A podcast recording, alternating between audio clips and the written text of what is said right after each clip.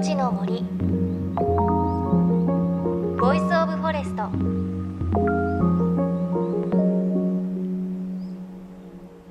おはようございます。高橋真理恵です。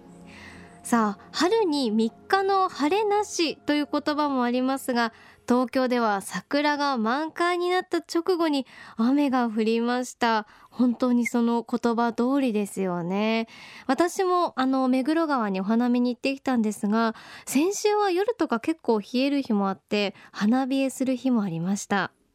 ただ東北は4月に開花を迎えます。また八重桜の桜前線はソメイヨシノの桜前線をこう追いかけるように2週間ほどずれて北上していくということでお花見これからという方も楽しめそうですね。こうした季節の流れを感じながら今朝もお届けします JFN38 曲を結んでお送りする命の森 Voice of Forest。この番組は森の長城プロジェクトをはじめ全国に広がる植林活動や自然保護の取り組みにスポットを当てるプログラムです。各分野の森の賢人たちの声に耳を傾け森と共存する生き方を考えていきます。今週は神奈川県平塚市にある森のレポートです。場所は横浜ゴムの平塚製造所。実はこの製造所の敷地には長年かけて育てられた大きな森があります。実際に私もこの森の中入らせていただいたんですがこう結構うっそうとしている森で空気がこう入ると澄んでいてひんやりするんですよね。とても心地のいい森でした。この後その時の模様もお届けします。命の森 Voice of Forest。今日も最後までお付き合いください。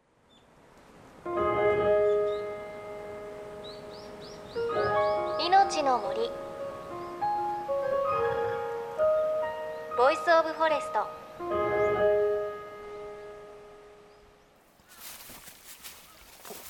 いよいよ森の中に入った感じすると思うんですイメージしてほしいですあのトトロの名車がくぐる森みたいな、ね、あ下もふかふかだし。これも腐葉土に近いぐらいほかほかのところですけど、えー、会社の中にこんな秘密基地みたいな場所あるんですね。木のトンネルみたいになってます、ね、ちょうどトンネルまた向こうへ抜けると苗場の横に出るようになる。命の森 Voice of Forest 今週は横浜ゴムが各地の工場の敷地を利用して続けている森づくりの取り組み。千年の森を取材した模様をお聞きいただいています。これは横浜ゴムが2007年11月から行っている取り組みです。国内外の工場などに50万本の苗木を植えるプロジェクトです。ですでに国内すべての工場の敷地と中国、タイ、フィリピン、ベトナム、さらにアメリカを合わせておよそ28万本の植樹を行っています。そのスタートとなったのが今回取材した神奈川県平塚工場の千年の森。植樹面積6600平方メートル。最初の植樹から5年が経過したこの森を歩きながら横浜ゴム環境推進室の篠田茂さんに伺いました。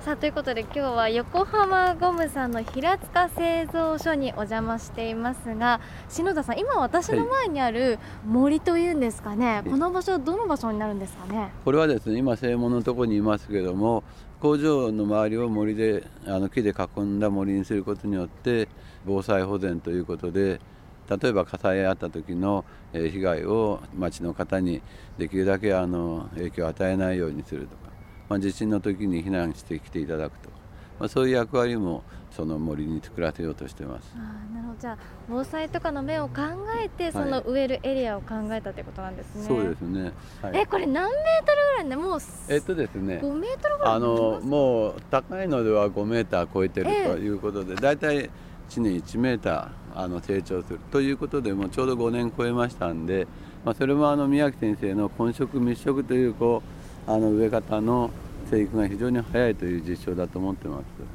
なるほど。で今混植密植ってお話だったんですが、はい、今目の前にある森のところには、はい、どんな木が植わってるんですか、えーすね、宮城先生の潜在自然植生というので赤香木中木低木とそれであの全体の群植生群なすということで例えば紫式部とかあのヤツデとか半椿とかこう花の咲くやつなんですがやはり一番重要なのはあのちょっと高く、えー、3メーターとかのですね。4メーターぐらいありますかね、えー、高いですね。奥にあのスダジーとですね。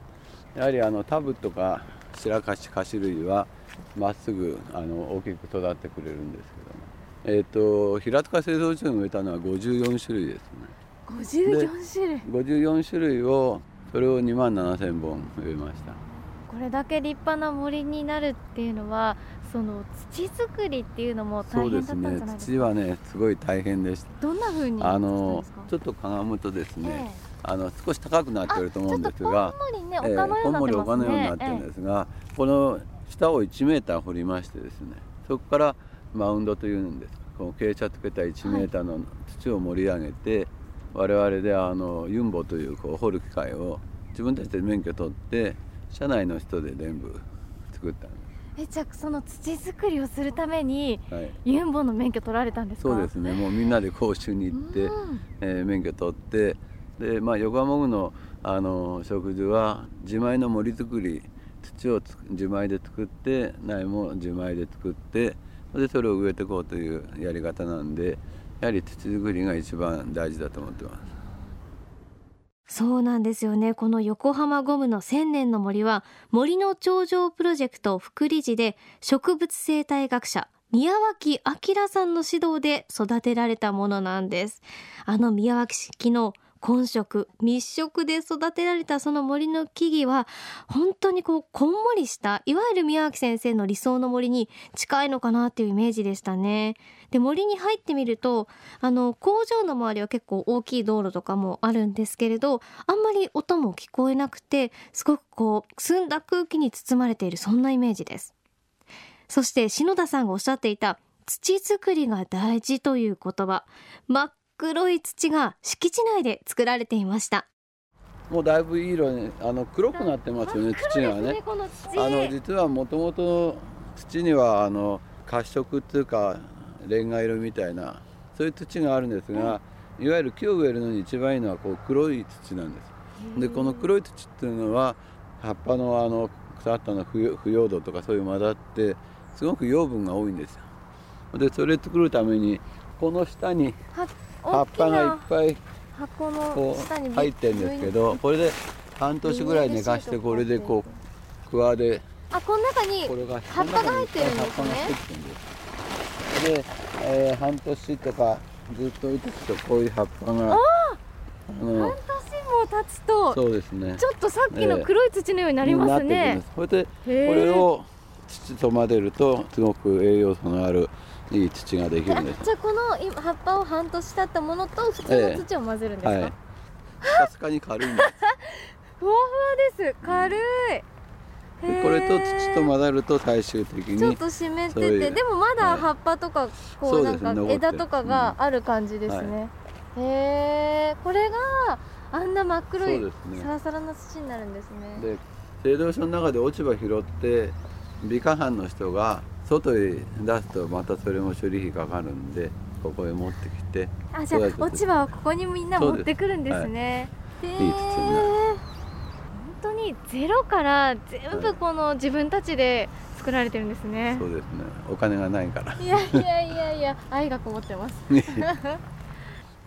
この千年の森は土台となる土作りどんぐり拾い苗木作りもすべて自前でやっているんですよねこれ何度も言いますが横浜ゴム工場内の森作りなんですよね。一つの企業がやるにしてはちょっと本格的すぎて正直驚きました。そして今森作りのノウハウは番組で継続して取材をしている森の頂上プロジェクトが取り組む東北被災地の命を守る森の防潮堤作りにも役立てられています。昨年の春岩手県大槌町では横浜ゴムの協力のもと第1回目の植樹が行われ今後4年間にわたり植樹が続けられます。その苗作りの現場にも案内していただきました。こっちのあの手前があの我々の平塚のどんぐりからであの奥に東北地方に持っていく苗と2種類に分けて置いてあります。じゃあ手前のどんぐりはこの平塚の地域で拾ったどんぐりたち、ねはい、やはりあの東北に持ってく苗は東北の地方で拾ったあのどんぐりとか種でないと、まあ、遺伝子とかそういう問題からいけないんで一番早いのは一昨年に持ってきたタブです、ええ、もう育ってきてるんですけど。去年ですね、はい、仙台の林王寺さんで拾ったどんぐりたちもここに。そうですね林王寺さんとかあの実は我々大津町で、えー、去年から食事してるんですが大津町に行った時に種持ち帰ってきて植えてるのもあります。これタブですけどもこれもう2年目なんでこれは林王寺さんからの30センチ弱ぐらいになりますかねもう、ね、もう。これ30センチ超えているんで今年ですね植えられそうな状態だと思うんです、えー、宮城先生のですねああ今ポット内から出していただいたんですけど根がびっしりですねでこういう苗じゃないとあの大きく育たないんであのポットにやることによってこういう根がしっかり育ってくれる、ええ、ポットで育てることでそうなんです、ね、これだけ根がびっしり入るんですね、はい、ということであの同じ工場の敷地内の森の中で作られたあのポット苗が育てられている場所なんですけれど本当にたくさんポット苗があってあのまだ芽が出ていない小さいものからあと1年経って30センチぐらい大きくなったものもあってすごくね元気に育てられていて今後の成長もすごく楽しみだなっていうふうに思いました。私も仙台で参加した森の町長プロジェクトのどんぐり拾いイベント。そこで集められたどんぐりの一部がこちらで育てられているわけです。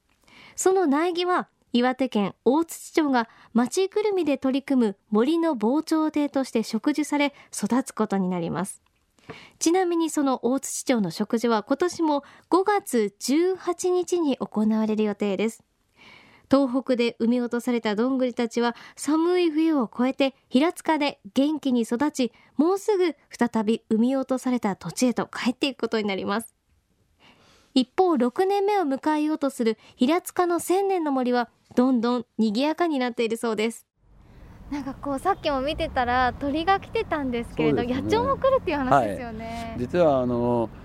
我々この食事したところがですねどういうふうにあのまあ、育ちながら環境にどういう変化を与えるかということであの毎月1回あの野鳥の観察をあの日本野鳥の会の指導を受けてちょうどここも野鳥の観察なかなか、ね、野鳥の名前を覚えるの難しいんですけどイソヒヨドリとかねそれからカーラヒアとか今の累計でいくと40種類ぐらいの野鳥の観察が今できるようになりました。まあ、そうしてあの野鳥がこう運んできたもともと植えたことのないようなあの花水木の木とか、ええ、そういうのが野鳥が来てあの種を落としてくる、まあ、という面で野鳥がすごくあのよく見れるようになったなというふうに思ってます。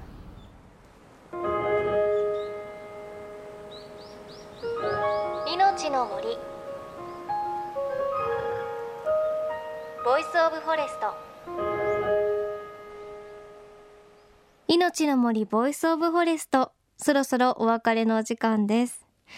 今日は横浜ゴムの平塚製造所にある森の様子をお伝えしましたけれどあのお話にもありましたが森があってでそこにいろいろな鳥がやってきて種をまいて植樹した木以外の外から来た木も入るということでどんどんね森賑やかになっていくんですね。であのその森の食事なんですけれども町の方と一緒に食事をしているということで地域のコミュニケーションの場にもなっているんですよね。これちょっと羨ましいなって思いました。であと町の人たちにそのポット苗を譲ったりもしているということでそれがきっかけで多分もっともっといろんなところに木が植えられて森また広がっていくのかなって思うとちょっと楽しみになってきますよね。番組ではあなたの身近な森についてメッセージお待ちしていますメッセージは番組ウェブサイト命の森 Voice of Forest からお寄せください